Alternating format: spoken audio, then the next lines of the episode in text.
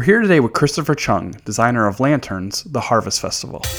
Welcome to Design Diary, the podcast where you get to look inside my board game design notebook as well as what's going on inside my head. We look at a new word each day from the sense of mechanics, tone, theme, or inspiration for a full game. Today's word is... Vanward. Located in the Vanguard, or advanced. Now that's a brief definition, and I didn't even know what Vanguard meant, but I know that you do, so let's see what you got for this.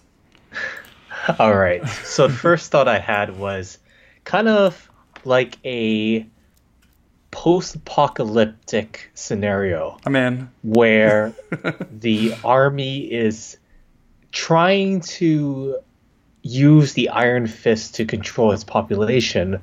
However, a group of mercenaries come from lands across the way and say, okay, something's going down. We got to stop this. We got to flee the area, but not without saving some people along the way. So they go vanward into locating who's responsible for this mischievous doing in the Vanguard and all sorts of like really tactical and very espionage-y kind of like gameplay. But when I think of Vanguard, like I don't really want to think of just medieval stuff. Like just the post-apocalyptic like Iron Fist would be really cool to design a game around. That is neat. The first thing I thought was just like not even like medieval. I thought of like Normandy or something. You're in that like those first guys on the beach in Normandy, and it's just like you're not gonna make it. Well, I never grew up with war games, so I can't really relate. But so that's why I took a different spin on it. No, and I'm kind of thinking of like, No, I always abstract it out of reality just so it's fun and like you know what I mean. Exactly. That's neat. So when I look at this, it says the troops at the head of an army were called the Vanguard, which I didn't know. And the word can mean the forefront of an action or a movement. So with that, I always go to like, I take it so literal. I'm like, just like, all right, let me make this some sort of movement mechanic or some sort of action phase. That's just like how my brain works with these. Exactly. It definitely sounds like it lends itself towards like action programming. Oh yeah. So you want to like, move yourself in a way that doesn't disrupt your plans or disrupts another person's plans of moving forward, kind of thing. Oh, that's cool. The I don't know the second definition of it. It says located in the Vanguard, advanced. So I guess that means just like we advance, we move forward. Maybe, like, or maybe it's the advanced definition. Advanced, like a man advanced far in time or course. Yeah, so these definitions are just weird. They can get really weird.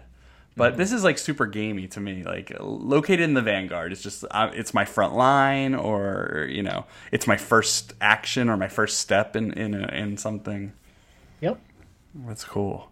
So let's. I want to talk about your most popular game, and I'm sure I guess it's the most popular game is Lanterns, right? Well, it's my only game today, but actually that's not true. Just released the Bloodborne Expansion, and we also have that game, the Little White Lie, which we could save for the second episode, which is your least popular game.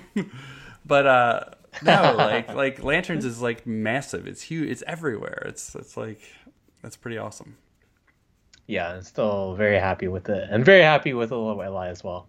That's only because I'm here. No, but like, I was just going to ask you about the difference in doing something that completely takes off like that, and then something that's just like kind of like super small and intimate, and 10 people know about it. Like the whole thing with Lanterns is just it took off, and it took off quick. So I'm just curious about how that all felt. Yeah, It caught me off by surprise as well. I knew that I had potential, but of course it took the publishers, Randy Hoyt from Foxtrot and Scott Gita from Renegade. They really took the ball and ran with it because they thought it could do really well with our market. And a lot of people now group Lanterns with the other gateway games of that we know of today. And that's really an astonishing thing. My local game store like has a board game section, but it's mostly Magic the Gathering and a lot of like miniatures and stuff like that. But they have a solid board game section. They set up a table and it's like the featured game of the week, and it's like set up on display and you can go there and play it and things like that. But the first time they ever did it was with Lanterns, and I was just like, whoa, like this is a different level for even my store. It was just that, you know, they were in on it, and it was cool. It was neat to see. That's really cool. So the other thing was that you've got this massive game Lantern. We made your little tiny game, Little White Lie, which if nobody knows about it, it's a super cool, you have your cards are hidden and you're trying to figure out what other people have by the way that you play them and what you guess that other people are playing, but they're all held like on your forehead or in front of you, kind of Hanabi style. But what I was going to say is you've got this massive game and you've entered many games into our little dumb contests, which I thought was really interesting because I think you might be the second most submitted designer in our contest. We have one guy who submitted 10 in the first contest and I think like 3 in the second. And I think you submitted like all 3 in the second or whatever it was, or even in the first 2. But you've always hit that max. Like whatever we allowed, you did it, which was cool. Mm-hmm. I tend to love different games all the time. And when I started playing more of your lineup, like Circle the Wagons, which is freaking amazing. Excuse me for my language. That's all right. It's well deserved. Exactly. And Mint Julep, which is also awesome. So those kind of got me thinking, and how can I really boil a game down to its core using only 18 cards and maybe a penny or two, if you allow me some. We'll allow the penny. There you go. No, that's cool. It's fun. I love designing with restriction, but I love publishing from it not being a restriction. It's the inspiration. It's the tool that we have, and it's not the limitation. It's more just like the jumping off point is at least my vision of it. Very much so, and that kind of falls in within the same as Lanterns, because out of the game design jam that we had, Lanterns was born, and not my limitation, but my source of inspiration was the word perspective. Oh, and nice. So that kind of helped Lanterns go. I didn't realize it came out of a jam. Was it like a what was the story behind the jam? Was it a 24-hour one or?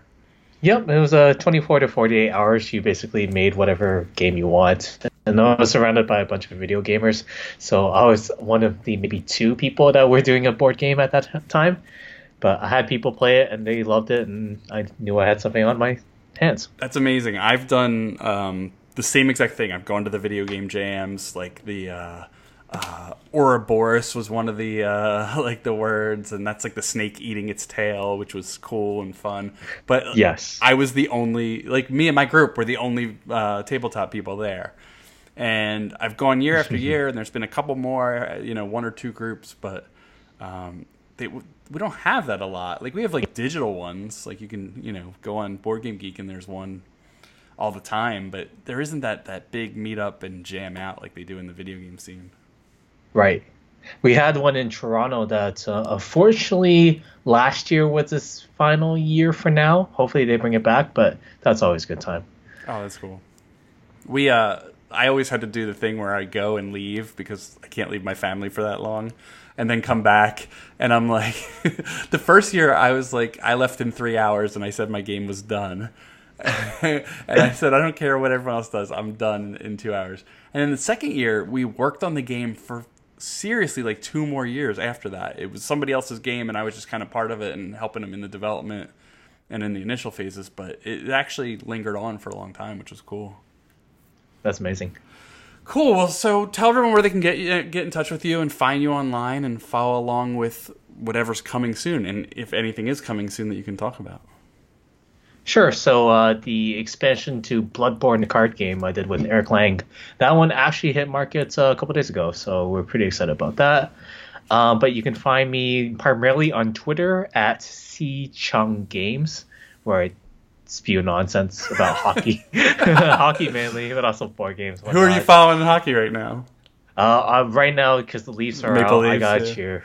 I I got to cheer for the Vegas Golden Knights. Like, that team is doing wonders of expansion team. Oh man, I don't even know them, but I do know the Bruins, and I guess I have to stick with my coast at least. Okay, boo. That's cool though. All right, cool. We'll do this again. It'll be fun. Awesome.